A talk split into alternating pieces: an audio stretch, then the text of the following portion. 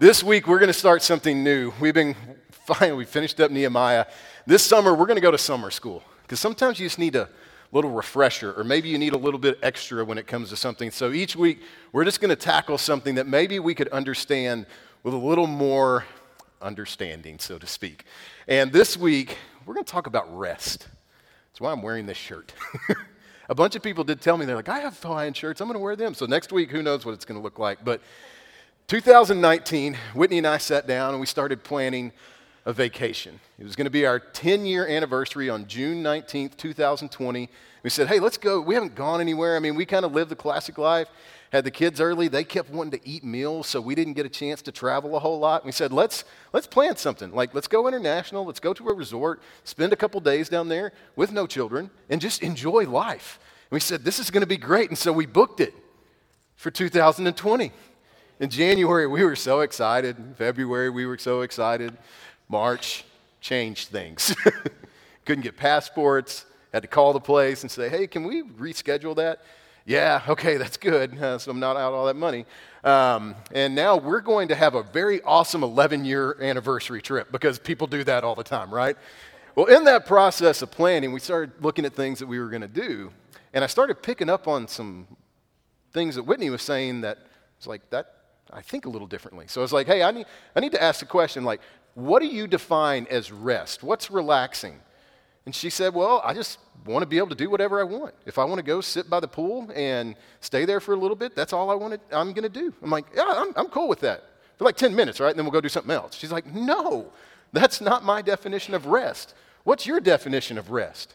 It's three things muddy, bloody, sweaty. I want to do something where I come back muddy, bloody, and sweaty because I've conquered something. And that's restful to me. And she's like, I'm not doing that. and so we've, we've done our have and half thing and we've got it figured out. And so I was told I need a festive shirt. I have a festive shirt for our trip. But sometimes we don't really know what rest means. Like, if we're really honest, this week you have probably felt more tired than you have restful. Like, at the end of the day, you're like, man, I'm exhausted. Like, do we know how to rest? So, we're going to try and tackle that this morning. And we're going to bounce around a little bit in Scripture.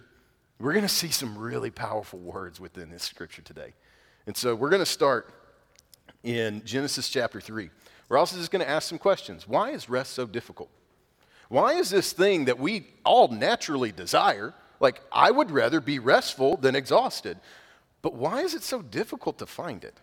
Why is it so hard for us to enjoy it at times? And so, the reason that it's difficult, it's going to start in Genesis chapter 3.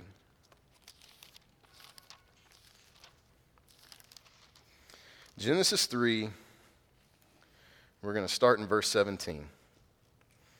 This is God talking. He said, And to Adam he said, Because you have listened to the voice of your wife and have eaten of the tree which I commanded you, you shall not eat of it.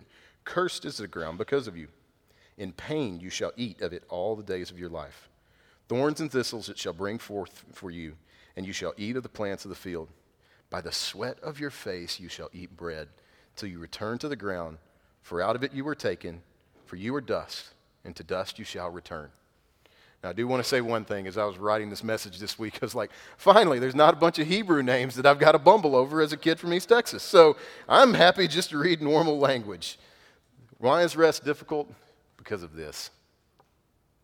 Just briefly before this, in Genesis 2, God's created everything, He's spoken it into existence, and it says, and God rested. Not because He was tired, He wanted to set an example for us. Just before this, mankind understood soulful rest because there was no animosity between man and God. God created the world in perfections. Hebrew word shalom, we say peace nowadays, but really it carries an idea of all is as it should be. And Adam wasn't ashamed of anything, Eve wasn't ashamed of anything. They enjoyed everything that God had given them.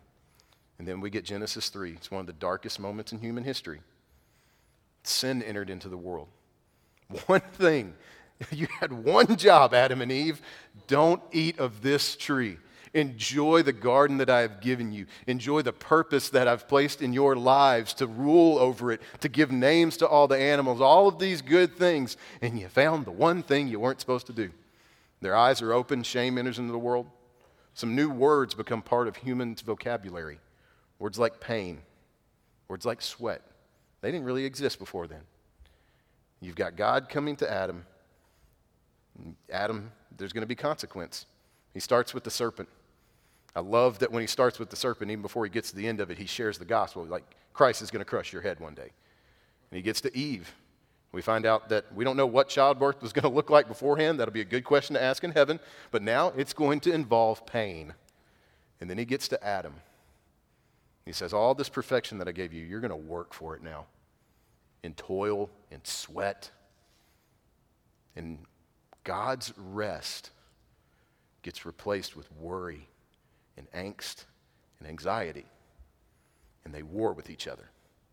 Because now you've got to labor, Adam. Now you've got to labor mankind, which means you're going to have to get out there and work, and that brings problems with it that make rest very difficult, right? Because we live in a society where you got to have a job and you got to make some money. Like I said, those kids, they keep wanting to eat meals. And so we worry about it. We don't find rest. We find all of this pain and tension and worry that comes with am I going to make enough? Am I going to make enough to pay for my utilities next month? It's getting hot. That AC bill starts to go up. Do I, do I, am I going to be able to provide clothing for my children, myself? What is my future going to look like? Will I ever be able to retire?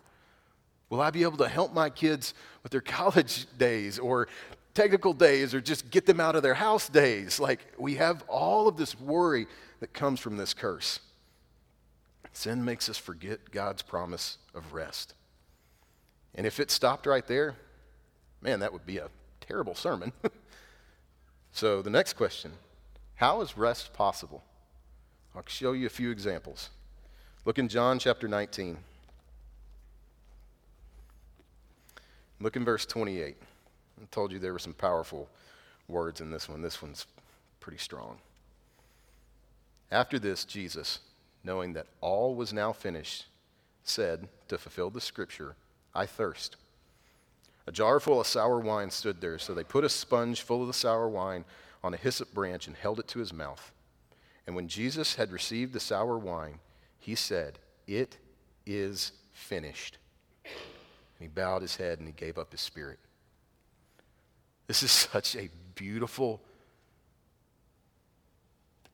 portion of Scripture. But man, is it hard at the same time.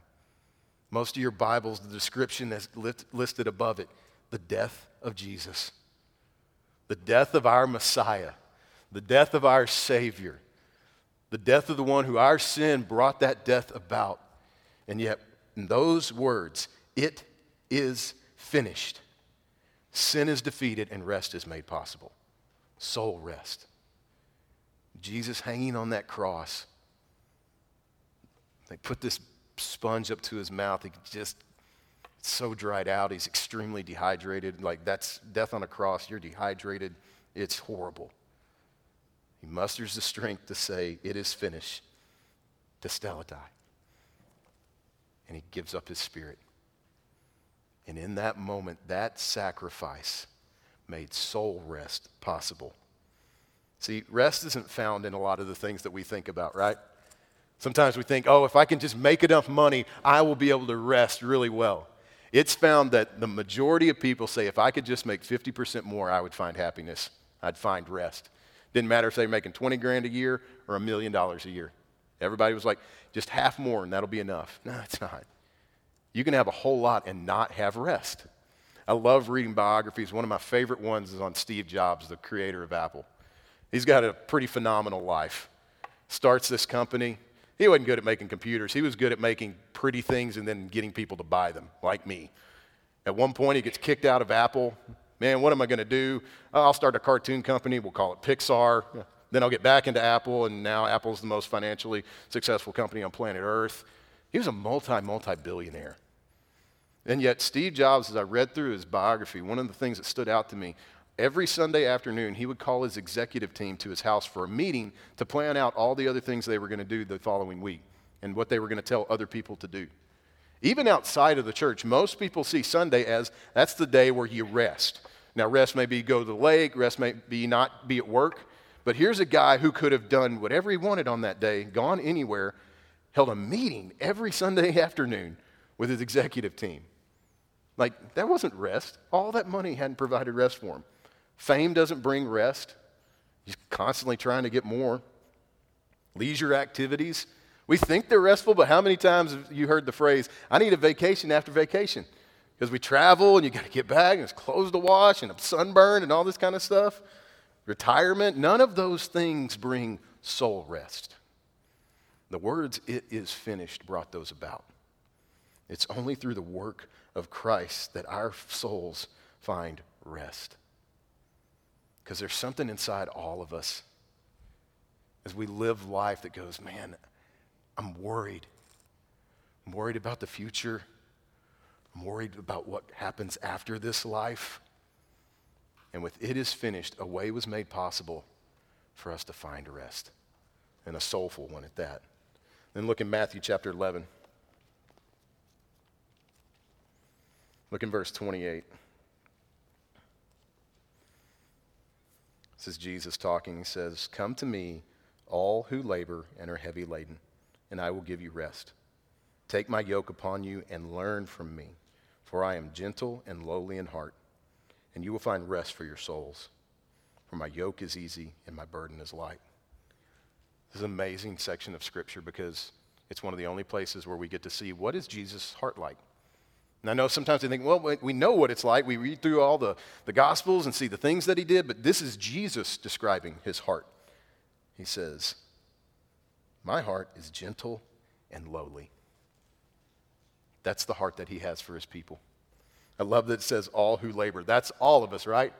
Everybody's toiling. Maybe it's with work stuff, like in the physical sense, but we, we toil spiritually and we sit and we feel that weight of sin and it weighs us down and we see all the things going on in life and they weigh us down. And here's these beautiful words Come to me, all who labor and are heavy laden. I will give you rest. This is an invitation from our Savior. Bring your angst, your worry, your burdens to me, lay them at my feet. My yoke is easy and light. This is how our souls find rest. Jesus giving us this invitation to bring all these things, all the worries, all the burdens and cares that we carry around and we, we try and mask it and we try and make it look like everything's okay, but inside we feel this crushing weight. And here's this invitation from an amazing Savior that says, Come to me. You don't need to be carrying that. Your soul's not going to find rest trying to drag that stuff around. Bring it to me, lay it at my feet, because my yoke is easy. And the last one could give a bunch more, but I thought I'd get you out here before, you know, too late. Hebrews 4 3. This one's kind of quick. It says, For we who have believed enter that rest. As it is said, I swore in my wrath, they shall not enter my rest, although his works were finished from the foundation of the world. If you believe, how do we, how do we find this rest? We believe. There was that invitation from Jesus hey, come to me. And here it's saying, if you believe, we believed, we enter that rest. So the big question becomes do, do we believe? Do we believe in the true gospel? That yes, the world was created in absolute perfection and shortly thereafter, mankind sinned, and that sin is a part of our DNA. You don't have to teach people to sin, they learn it on their own. And then Christ comes and says, Come to me. Lived a sinless life, walked among his people, was hated by some of them, did ministry for years, and then ultimately knowing that, hey, there's a penalty for sin, the price has to be paid for it. He laid his life down on a cross so that he could say, It is finished. And it's only through Christ that we have an opportunity to experience the forgiveness that God can give to us that separates us from Him. It's not being a good moral person. There's lots of good moral people that don't know Christ. It's not coming to church. I love it when people are here. Keep coming back. But that's not what gets us into forgiveness and rest. It's only through Jesus Christ person saying, Hey, I, I want to turn from my old ways. I want to turn from the things that were making me tired. I want to turn from the things that were keeping me up at night and worrying me, and I want to lay them at His feet, and I want to follow Christ. That's when you can say, for we have believed. Enter that rest. I want that rest. I want that soul rest that comes with it. And it comes through Christ. And he's powerful enough to make that rest possible because it says, although his works were finished from the foundation of the world. I love that. Before the foundations of the world is one of my favorite phrases in Scripture. Maybe I'll do messages on it one day, but in this one, the context is even before the creation happened, Christ was at peace. He knew there's going to come a day, Adam and Eve, our creation, they're going to sin. And when that happened, Jesus didn't go, Oh my gosh, I didn't see that coming. I'm worried now. No, he had peace through all of it, he had rest through all of it. It's why another verse that I find unbelievably difficult in Scripture in Hebrews. If you were in the first service, I said Philippians, that was, eh. it's in Hebrews. It says, For the joy set before him, he went to the cross. And I've always struggled with that because I like joy. I want to be a joyful person. I also have studied crucifixion. It is a horrific, horrific way to die. You die by drowning on your own blood. You die completely dehydrated. It can take days. It's a horrific way to die. So I've always had a hard time putting joy with that. Yet it says, For the joy set before him, he went to the cross. Why? Because he was at peace the entire time. He knew the outcome. He wasn't worried about the future. He was at complete rest because he knew the outcome. And so, for believers today, we know the outcome. Hopefully, we get to see it. We will. That's kind of a weird way to say it, but some of us may not be here when it happens, but we know the outcome. Jesus wins. I don't have to have angst. I don't have to have worry. I can rest in that. So, what do we do with this? Like, as we go out, like, don't think of this as a message where it's like, oh, I, I learned a lot about rest today. I'm going to take a nap and that'll be great. That's not soul rest. Like, go take your naps if you want, but don't do it right now. Uh, talked about that with somebody this morning. They fell asleep last week. They were on pain meds, though. It wasn't the preaching. Um, but what do we do with this? Like, how do our souls enjoy this rest? What's the purpose? First one's this a couple things for us. One, rest helps us recover from our labor. It's a reality. We need that. You all go and you work and you do things, you come back and you're exhausted and tired. We've all had what we would describe as that was a long week. My longest week, hour wise, that I have ever put in was in ministry. It's my first summer interning at a church, and I learned that intern stands for glorified grunt work because I was the low man on the totem pole, and it was my job to clean stuff up and move stuff around. We were in the process throughout that entire summer. It was a church in the DFW area. They were renovating a student building that they had. It was a pretty big work project. It took the whole summer. Towards the end of it, though, we were like, this is the week. Like, it's about to happen. We got to make sure everything's finished. We've got this big, like, you know, kickoff night and all this stuff. And so that Sunday, after church, I was told, hey, it's going to be a long week. Monday morning, 8 o'clock, I would be at the church. I'd do all the stuff that I needed to do. I was putting furniture together. I don't know how many futons I put together. I was really good at that. And then I do all this other stuff. Well, about 3 o'clock, kids would start showing up. Well, that's another part of my job. I got to hang out with them. That one wasn't really that hard. We had a basketball court and things like that. And so I'd play basketball till about 8 o'clock. And then we had a crew that was coming in to install all the audio visual. And so I'd help them till about 1 in the morning, hanging speakers and running cables. And then I would go home sleep a little bit, rinse, wash, repeat. I put in over 100 hours in one week. Like at the end of it, I was like, that was a lot. I think I made like $2.70 an hour if I broke down my salary, which wasn't much. And at the end of that, I was tired. And my boss said, Hey, that was a long week, wasn't it? I said, Yeah, I was up there a lot more than you, it feels like. And uh, he said, I got some jet skis. We're going to be at the lake a lot this week. I was like, I can get behind that. I was tired. We needed rest. Everybody needs that. Something that you do on a spiritual level at the same time where you just can fill yourself back up because we do get tired. Second one, rest shows our dependence on God. When we rest, it shows our dependence on Him because it's not just about my ability. Think back to Nehemiah. We just wrapped that one up, and one of the last things that we saw was man, there was this big issue with the Sabbath. God had created the Sabbath, we were to keep it holy. And so it was to be a day of rest and reflection on who He was. And yet all these merchants started coming in saying, hey, why make money six days a week when we can make it seven? And Nehemiah said, no, it's not about that. We take this day off to show that, hey, we don't have to be the one that provides everything. God does. God's the one that we reflect on. God's the one who we are depending on. We remember that He is the one who provides for us. Third thing, rest encourages us to enjoy God. It shows our dependence on something greater. You know who finds it really easy to rest? Small children. Small children aren't worried about car payment at the end of the month. Small children aren't worried about rent that might take place after that.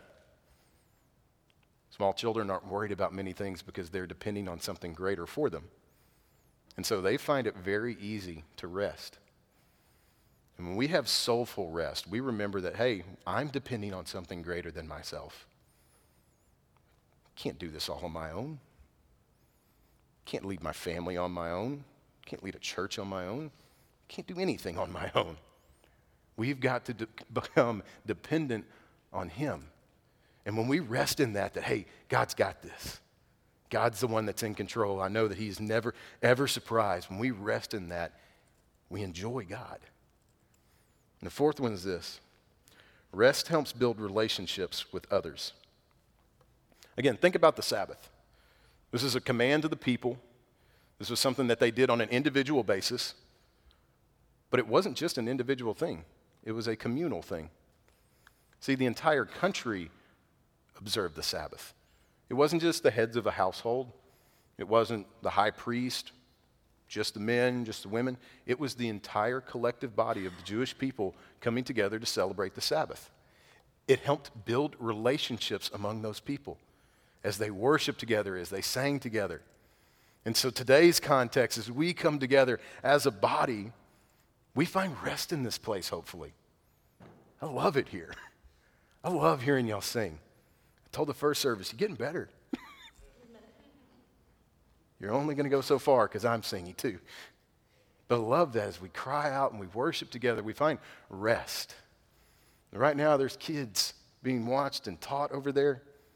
And those volunteers are building relationships with each other and stories that they'll share in the future and laugh about or hopefully not cry about.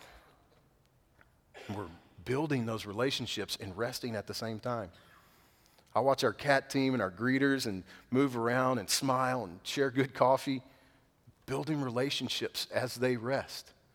Hopefully, this is a place of rest. And hopefully, we build relationships as we walk through this together. I hope you have a restful week. More than anything, I hope you have a soulful, restful week. One more when you go to bed at night and you reflect on who God is and what He's done for you, you find it really easy to rest. Let's pray. God, we love you. God, thank you for making rest possible. Yeah, there's so many times we go through life and our souls do not have rest. We feel the weight of the world. Thank you for your Son. Only through Him, only through it is finished that we can find rest for our souls. God, if there's someone here today or watching online and they've felt that weight and they're feeling it right now because it's never been a personal relationship, they've never experienced the forgiveness that comes. They've never come to Christ when He says, Come to me, all who are heavy laden. If that's you today and you go, I need that, I'm tired of carrying this burden, I would encourage you, pray, God, as best as I know how, I want to come to you. I want to turn away from my old life. I want to make Jesus the Lord of my life and follow him. Because in that instant, rest is made possible. All the burden of sin taken off of us, a person can actually stand before a holy God justified through Jesus Christ. So if you did that, I would encourage you, put that on a Connect card. Come talk to one of us. We, we want to celebrate that. It's an amazing thing. And as we walk through this week, God, my prayer is that we would feel that rest. God, sometimes we need the reminder. You've made a way and you're in control. And you're eternally in rest as well. We ask all of this in Christ's name. Amen.